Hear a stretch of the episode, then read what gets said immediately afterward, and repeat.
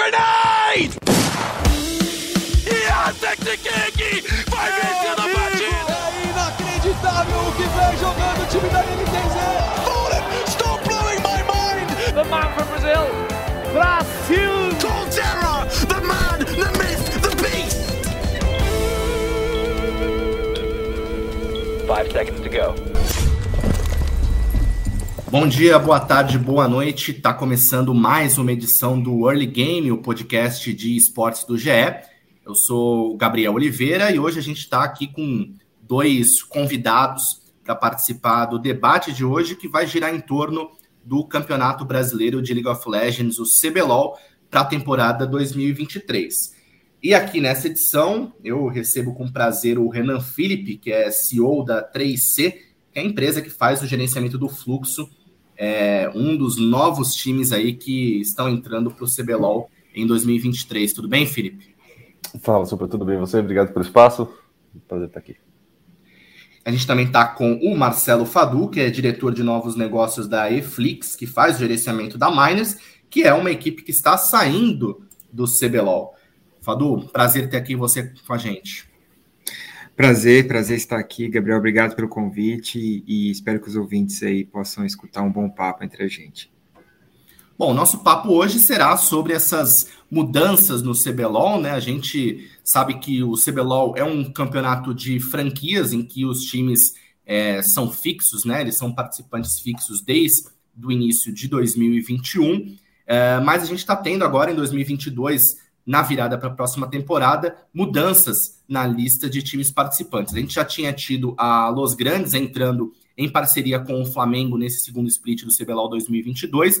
A partir de 2023 será apenas Los Grandes e outras duas novidades, que é a entrada da Vivo Cage Stars no lugar da Miners e também do Fluxo no lugar da Rensga. E aí eu queria começar esse, esse papo, é, Marcelo, falando justamente contigo aí sobre é, a saída da Miners.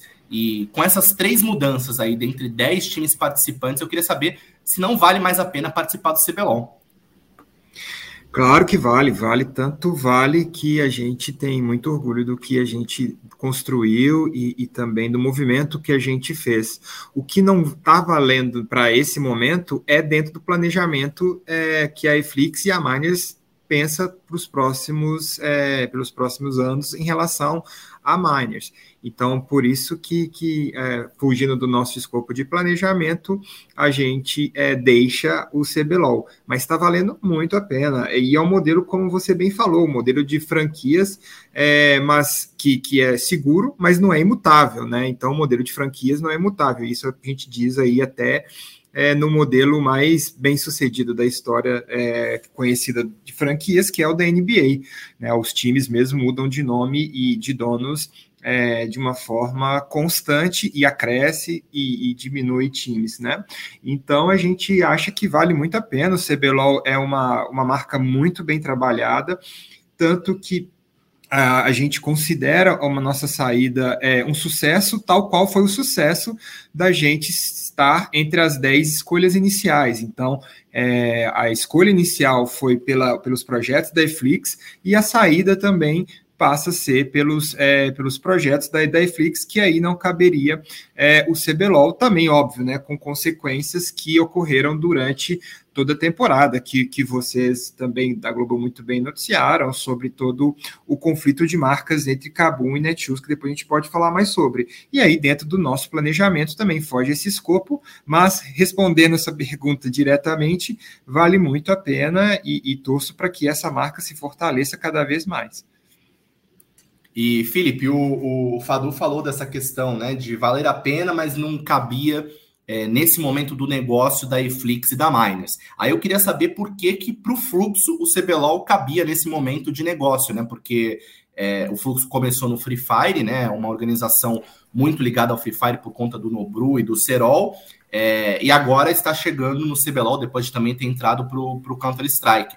Por que, que para vocês fazia sentido estar no CBLOL neste momento? Acho que não, não, não, nunca vai ser uma equação que, que cabe para os dois lados, assim, né? Nunca vai ser uma fórmula que cabe para os dois lados, porque acho que cada um tem, tem backgrounds muito diferentes e, e, parceiros diferentes e momentos diferentes desses parceiros. Uh, o fluxo nasceu há dois aninhos, né? A gente tá, vai, vai ainda completar dois anos agora em janeiro. E, e, a gente sempre prezou muito por poder fazer as coisas da melhor maneira possível, assim, fazer, né, trabalhar muito bem as poucas coisas que a gente fazia. É, então a gente, durante o primeiro ano, só fez Free Fire até que a gente pudesse, até que a gente exaustou de fato todas as nossas opções e abraçou a comunidade do melhor jeito possível.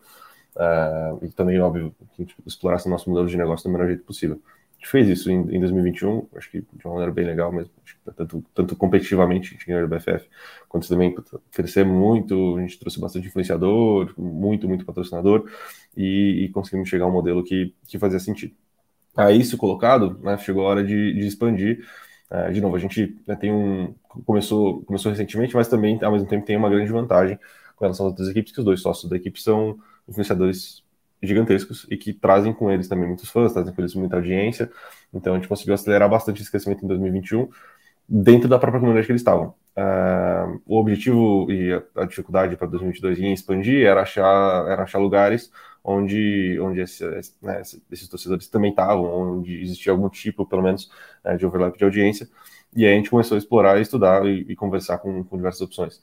Até que a gente definiu né, bem, bem próximos da cabeça que, que, esses dois lugares seriam o LoL e seriam uh, o, o Counter-Strike, por, por, dois motivos principais, né? mas por, por serem esportes já quase geracionais, a gente está falando de, né, de títulos que estão aí há mais de 10 anos, e no caso do CS há muito mais que isso, e o que, ou seja, tem, tem uma previsibilidade muito forte, onde a gente consegue se planejar há, bastante tempo, por bastante tempo, né, fazer investimentos que, que a gente consegue enxergar um horizonte de 5, 10 anos de, de retorno de investimento também.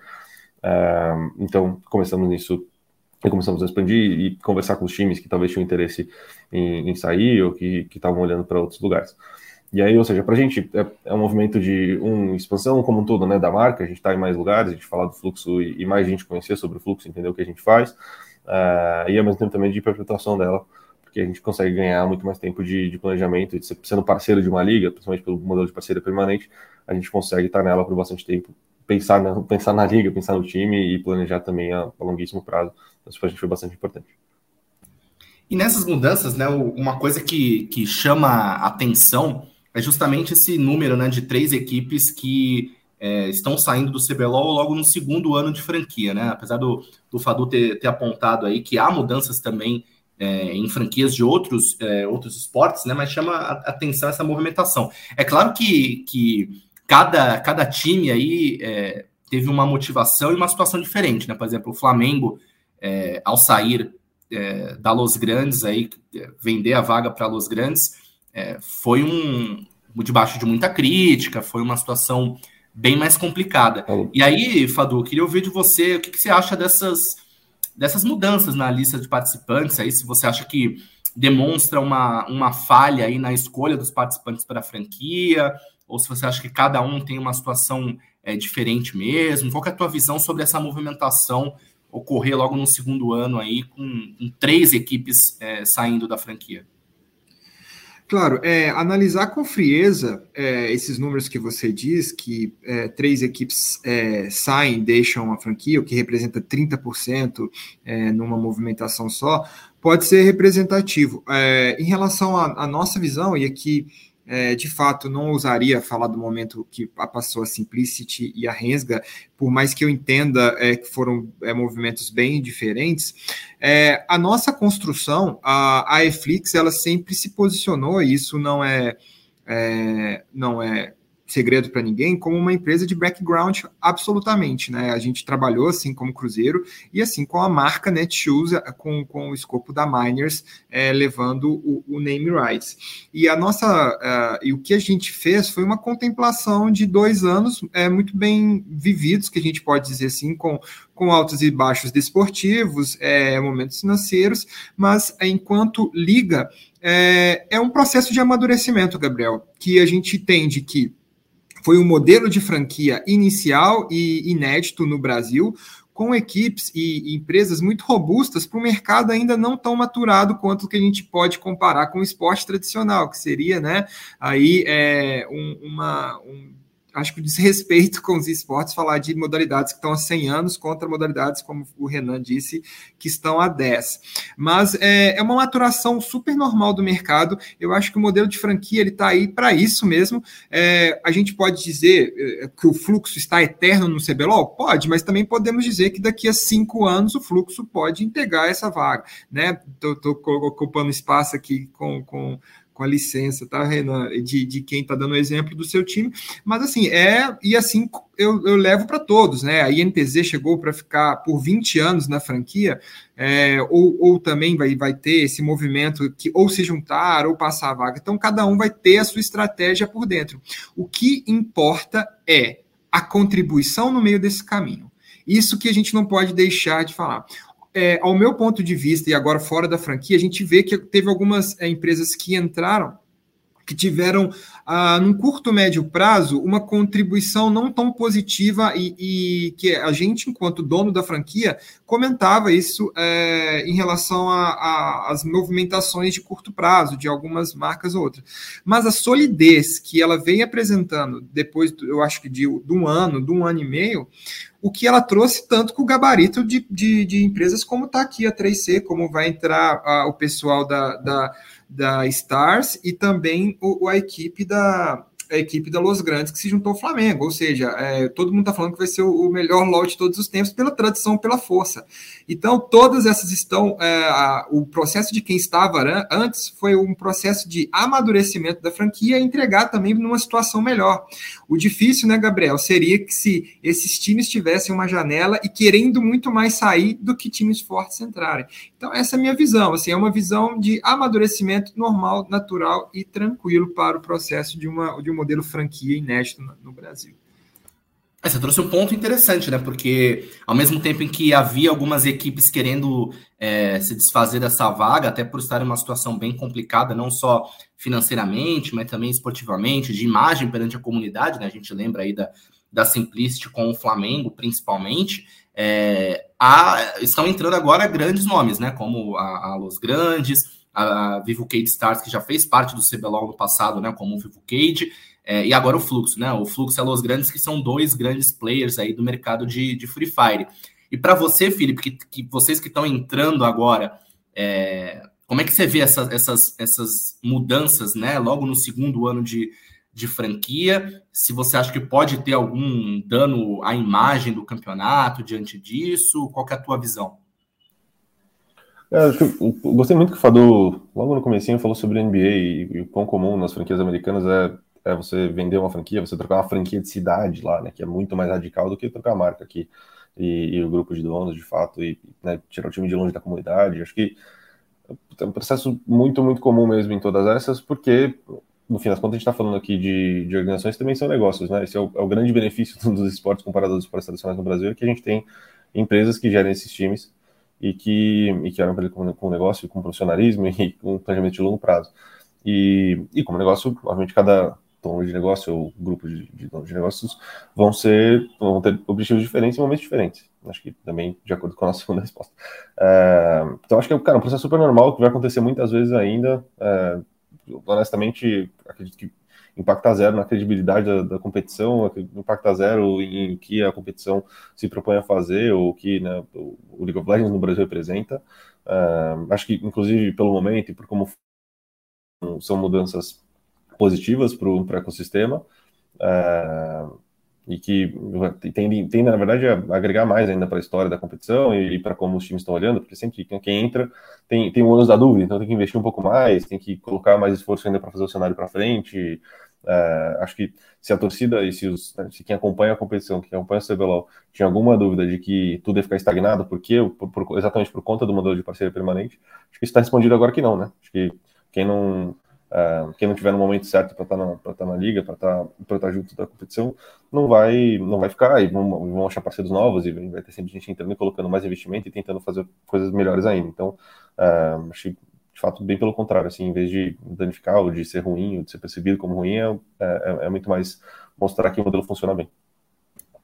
É, e dessa coisa de estar no momento errado, né? A gente tem é, dois bons exemplos aí desses três, né, que, que saíram primeiramente o Flamengo, né, que tinha essa é, parceria com a Simplicity, que era a dona da vaga no, no CBLOL, é, e aí depois de uma série de polêmicas, de é, resultados esportivos não muito satisfatórios, é, confusões com a torcida e tudo mais, é, o, o, a Simplicity decidiu é, vender a vaga, fez o um negócio com a Los Grandes inicialmente nesse modelo de parceria, e agora a Los Grandes assumindo inteiramente. E também a Rensga, né, que era um time que entrou para o CBLOL como é, com ativo, né, daquele, daquela coisa de ter uma comunicação irreverente, de ser uma equipe de fora do eixo Rio-São Paulo, de tentar regionalizar o, o competitivo lá para o Centro-Oeste. É, entrou com esse ativo, mas acabou não conseguindo se sustentar, teve resultados muito ruins, a não ser o, a final que eles participaram, né? É, fora isso, foram resultados muito ruins, inclusive é, abandonando, digamos assim, entre aspas, né, o, o campeonato agora no meio do segundo split, quando eles demitiram quase toda a equipe e trouxeram jogadores da base para jogar, meio que matando aí a, a competitividade da minha visão em meio ao campeonato, que eu, eu julgo que é uma coisa é, foi meio ruim aí para a competição. E aí, Fadu, eu queria entender, me parece que a Miners, né, apesar de como você falou, não ter tido também resultados expressivos, a Miners acabou sendo uma exceção aí dessas três aí que, que os outros dois saíram bem mal na fita, né? A Rensga quase não explicou praticamente por que que saiu, né? Assim, ah, falou que é, o negócio é, quando não tá bom tem que mudar e tal, tudo bem, beleza, a gente sabe, né? Mas não, não detalhou, não deu satisfação para a comunidade, não deu satisfação para a torcida. É, e a Miners pelo menos fez um postzinho bom aí, né? No Twitter, né? Como é que, como é que foi aí? Por que, que vocês foram diferentes por essa exceção? Olha, para fazer até jus a, nossa, para não ter uma memória tão curta, eu também é, considero o movimento que a Vorax, fez, a fez, né, para a Liberty também é, bastante promissor, bastante interessante, por mais que a gente não saiba os detalhes, mas foi numa suavidade honrosa, diferente que eu também concordo com você desses dois movimentos que é, você citou, por mais que eles tenham as razões é, comerciais e, e os reportes que eles têm que fazer.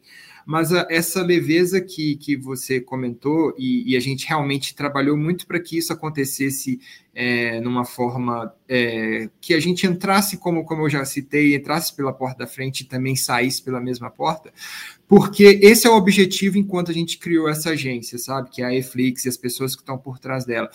É, é, valorizar o que a gente entende aqui de pessoas que são parte da comunidade, trazendo também, como o Renan falou, da figura do negócio, né?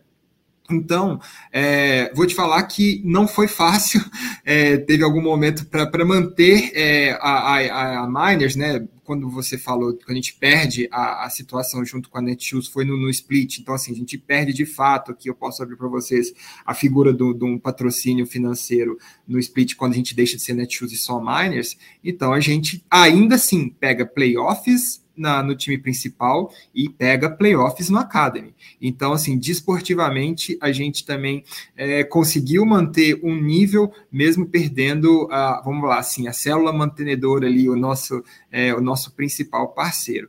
E eu acho que o grande diferencial foi como a gente se comporta é, enquanto negócio, para a gente entender essa valorização do CBLOL, a gente entender o movimento enquanto uh, os bastidores das outras equipes também nos interessam, né? Saber que a Resga está conversando com o Fluxo, sabendo que o Flamengo está conversando com a Los Grandes, existe então a escassez do produto é, da vaga nesse momento. Então, todas as que falaram conosco, as outras já estavam com as suas vagas garantidas e a gente valorizou o nosso produto, ou seja, uma ação clássica de oferta e demanda para esse momento. Então, a gente fez é, o que a gente considera a, a melhor é, a melhor movimento para passar essa vaga e entregar é, bem redondinha para o pessoal da VKS agora, né? O novo, o novo nome.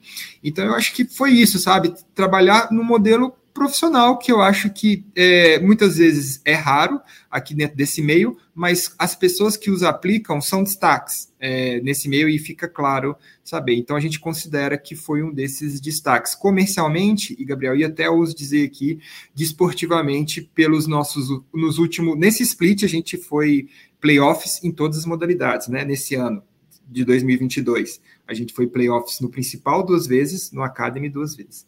Com chance de título no Academy, uma pena que não veio, mas é isso que a gente considera. E você falou aí do sucesso é, comercial, né? A gente é, publicou lá no GE sobre é, o valor pago, né, pela, pela compra aí da vaga da Miners, né, que seria de 8 milhões e meio, contando com os juros a, a serem pagos nas parcelas, chegaria em torno de 9 milhões e meio de reais. É, é um valor assim que, que está acima do que, por exemplo, a, a, a Los Grandes fez com o Flamengo, né?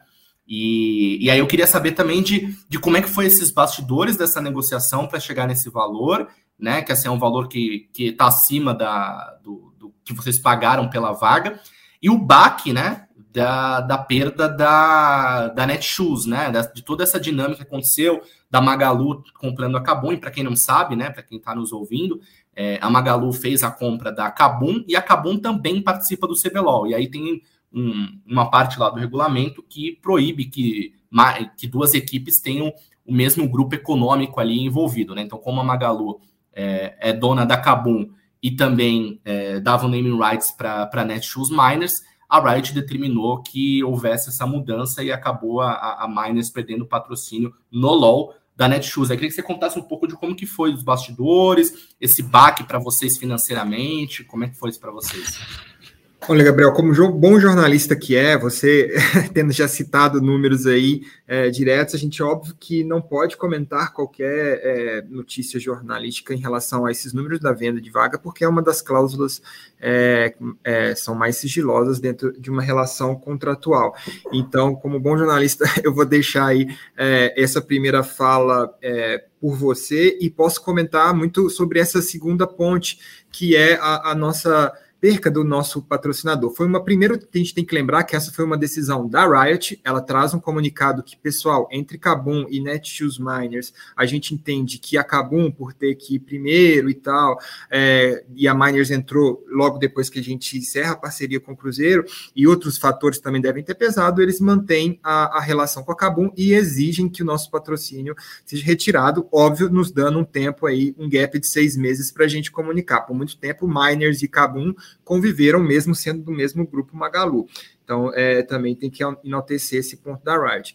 E isso para a gente, cara, é, foi de fato um baque. É, eu posso dizer que a, a, compra da Cabum Loja, né, a Cabum Loja, a gente ficou sabendo junto com a notícia jornalística, e aí, é óbvio que a gente é, entrou aqui numa, numa situação de querer entender melhor com a equipe é, do, do, pessoal da Netshoes e por eles ter um compliance muito forte né, e muito robusto, eles também não sabiam, porque um M&A deste tamanho, e hoje também os números especulam de ser 3 bilhões de dólares uma compra, isso não ia chegar até o grupo que a gente comenta lá da Netshoes do tamanho que é. Então a gente ficou sabendo pelas notícias e a gente é, foi entender depois como que seria a decisão da, da Wright e como que seria aplicada no dia dia depois de seis meses. E aí sim, cara, é, dentro ainda dessa pergunta que você falou, foi um baque financeiro, como para toda a org que tem um planejamento que a gente tinha né, de cinco anos de Netshoes Mines, e temos ainda, óbvio, né? E isso sempre melhorado com relação com a Netshoes, e a gente teve que é, trazer aqui a figura da Eflix enquanto agência, enquanto empresa, enquanto tendo os, os outros assets, né? Lembrando que a Eflix também é responsável pela, pela e-seleção brasileira, então a gente teve esse, toda essa repercussão é, focada é, para que tivesse um departamento ainda vivo, respirando no mesmo nível, e a gente tem exatamente o mesmo nível desportivo, as mesmas entregas de social, e aí no final das contas a gente tem também um resultado de que a gente faz da venda, sem comentar os números, é, que a gente a melhor conhecida do mercado, com muito orgulho do que a gente tem trabalhado. Basicamente, essas respostas que dentro do que eu posso responder, Gabriel, me desculpa. Sem problemas. E falando de finanças e sendo jornalista, vou fazer a, a pergunta aí para o Felipe também do investimento que, que o, o Fluxo fez para adquirir essa vaga no CBLOL. E já vou emendar outra, né? Para caso o, o, o Felipe querer me deixar no vácuo aí não possa responder essa. É, como, é que, como é que foi organizar é, as finanças para pagar essa vaga no CBLOL, que é um, é um custo, né? E assim, é, você pode até falar, se não quiser precisar um número, mas falar que foi acima né, dos 4 milhões ou 4 milhões e 400 mil que inicialmente os times que entraram, que foram selecionados pela primeira vez, pagaram, é, porque tem esse, esse, esse investimento, e também montar o time do zero, né? Que também, se você quer ter um time competitivo, é, é difícil, né? Até essa foi uma das, uma das críticas aí no início do CBLOL, de que por conta desse, desse investimento de pagar a franquia, algum, alguns clubes ficaram descapitalizados aí para montar times competitivos. E eu queria entender, Felipe, da parte do fluxo, como, como fazer essa engenharia financeira, né, para entrar no CBLOL, pagar pela vaga e montar um time competitivo do zero. A gente tem a sorte de ter de ter uma estrutura financeira bastante robusta aqui, isso para ir é, isso pelo, pelo tempo de operação até aqui, a gente conseguiu, de novo, né, ter um sucesso bastante grande em parceiros comerciais que, que dão um fôlego legal para a gente poder se planejar a longo prazo.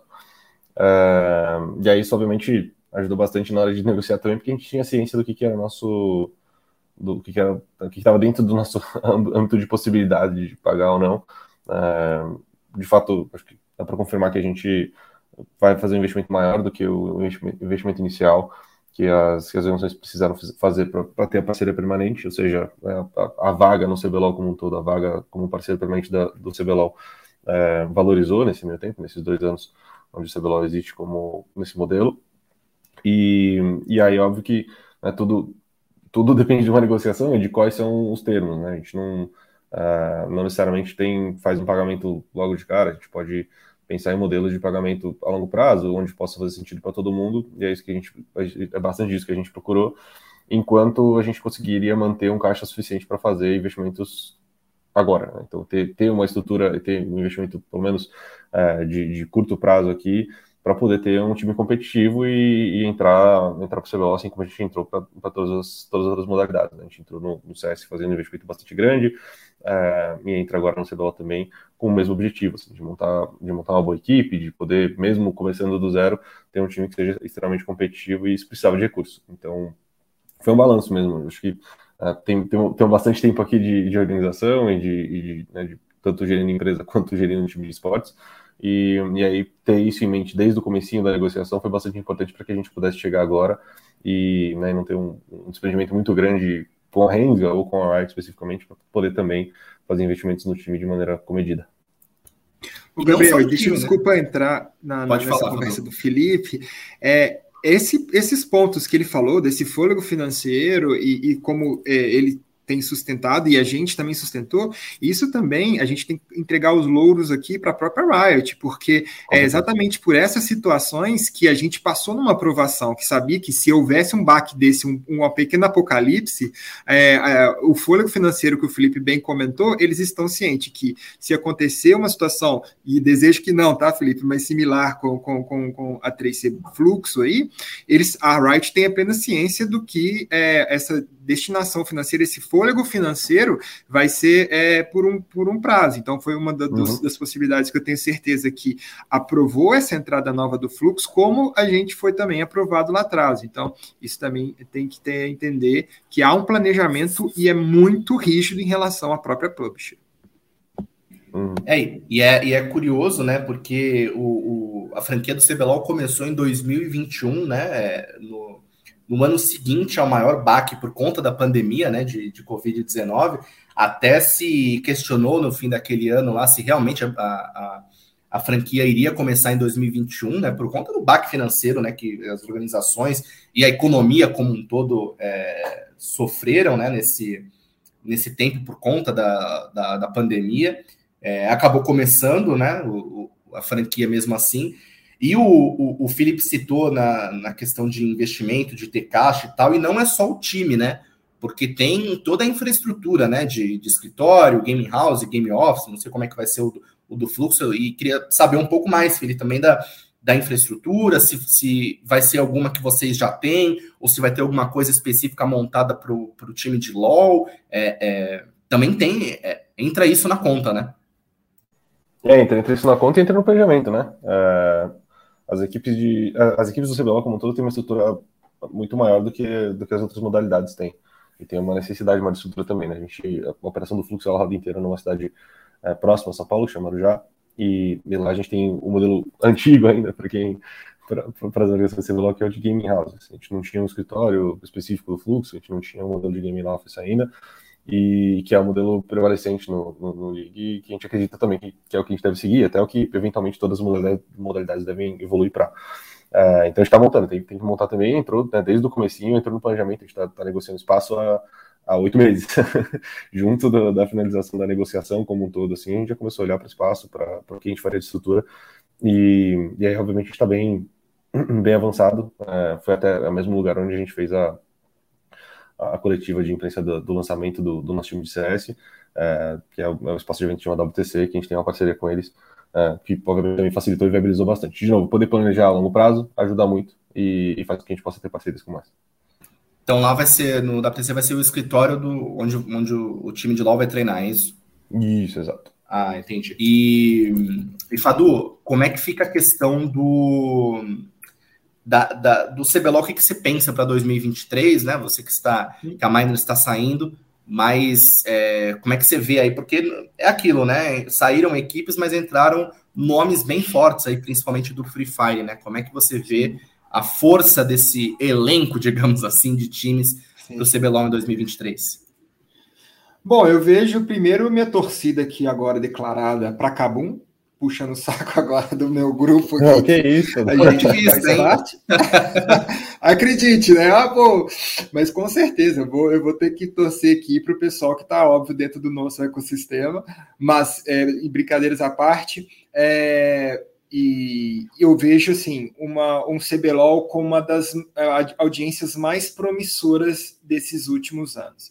Exatamente pela força do que a gente está entrando, uma rivalidade muito bem construída de Los Grandes, Loud e Fluxo, principalmente na modalidade como você sentou no Free Fire, isso sendo reverberado para o CBLOL, que é muito bacana, a gente tem uma curva de aprendizado que é necessária para essa garotada aí. É, para o MOBA, né? Então eu vejo um 2023 que eu agora, né, na, no meu sentado no meu sofá e como, comendo pipoca na audiência, porque eu sofria muito, eu sou muito torcedor, muito passional quando era Manes eu vou de fato torcer para Cabum, mas talvez não tão a paixão quando é algo que é 100% seu e você está no dia a dia, né? Mas é, eu vou estar tá lá com, comendo pipoca, acreditando que vai ser um belo evento. É, na, na, todas as participações últimas, né, que a gente teve nos comitês de reunião dos clubes da Riot, é, eles estão trazendo uma robustez muito grande é, para um, um, o calendário. Isso eu acho que vai ser bem bacana. As novidades, óbvio, que eles vão é, também é, vão ser bem bacana.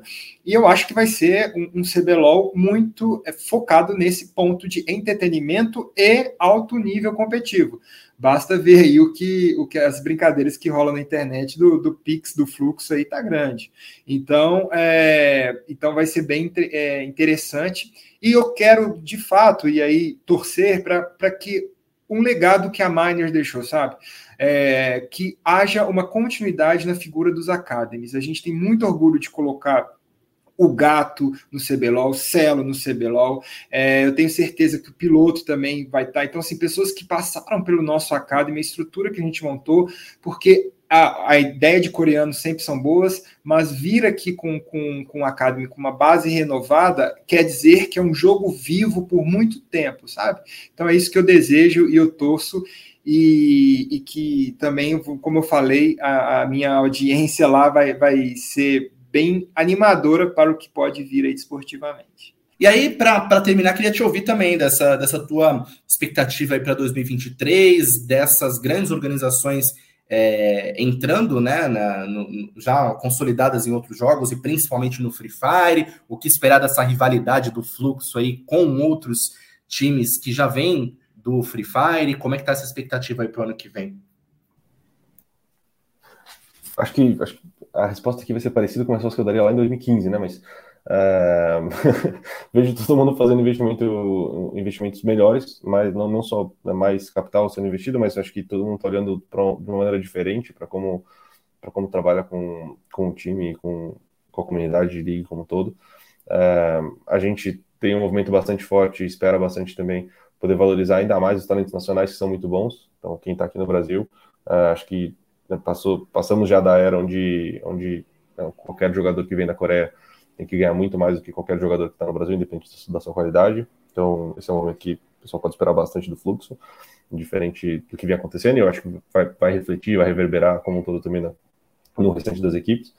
e também estão aprendendo bastante a como estruturar um academy, uma, uma coisa que a gente faz bem no Free Fire, mas uh, não com tanta estrutura, não com tanta necessidade assim. Acho que é super legal a necessidade de ter e como a gente vai fazer e começar também, isso foi colocou, uh, e até foi um ponto de discussão recente, que é como a gente incentiva mais jogadores a apostarem no League of Legends como sua modalidade, né? Então, uh, hoje o, o League, diferente de 10 anos atrás, tem muita concorrência. O menino que está começando, menino, menina que está começando com seus 12, 13 anos ali, entendeu que tem um pouquinho de talento uh, para jogar, uh, onde que vai colocar o tempo e, e, esforço mesmo. Assim como nos Estados Unidos tem né, esse mesmo, essa mesma escolha com relação a qual esporte. No Brasil não é tão comum isso, mas lá você, né, em algum momento do seu ensino médio, você escolhe entre o beisebol, o basquete, futebol, o futebol americano e, e afins. E, e, acho que aqui tava, está nesse mesmo processo, assim, né? Você olha para o Counter-Strike, tem o League of Legends, o Valorant, e, e não é incomum uma pessoa, é, um, um, jovem ter, ter aptidão, aptidão para poder jogar vários e ter potencial em vários. E a gente quer poder construir isso junto das equipes e, e começar a fomentar mais sonhos de novo, para que mais gente sonhe em, em jogar, em, em, ser profissional de League of Legends, em, em, jogar internacionalmente, em representar grandes equipes e tal, no CBLOL. E acho que isso, esse é um movimento que começa a acontecer cada vez mais agora também, espero bastante pelo, pela nossa puxada.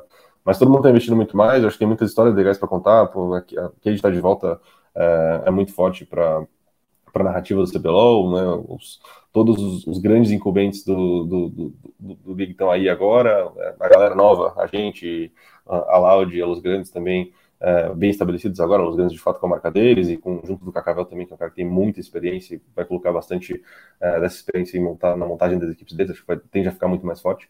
Então, a competição em si vai ficar melhor. É, se isso a curto prazo vai significar a gente ir ainda melhor lá fora, porque acho que esse ano a gente teve um, um, um, gostinho do que pode ser, assim, né, do que pode ser o Brasil de fato. Tanto a gente foi campeão do mundo do Valorant, mas principalmente porque também o time da loja foi bem relativamente no Mundial. Teve, tinha, tinha muita chance de né, de dar um passo diferente do que a gente teve antes. E acho que essa, esse caminho e essa construção uh, vão continuar sendo perpetuados agora, vão continuar sendo executados, pelo menos, por quem está na, tá na frente. Estou bastante animado para o futuro do I como esporte, uh, de novo, né, o, o, o, esporte que existe há 10 anos e que continua crescendo em audiência. Né? Então, uh, eh, para a gente vai ser muito legal somar e estar tá junto de, de tanta gente grande lá dentro. Muito bom, a gente vai chegando a fim dessa edição. Agradeço ao Renan Felipe, né, que é o CEO da 3C, a empresa que gerencia o fluxo. Também agradeço ao Marcelo Fadu, diretor de novos negócios da Eflix, que faz o gerenciamento da Miners. A gente volta na semana que vem com mais uma edição do Early Game. Um abraço.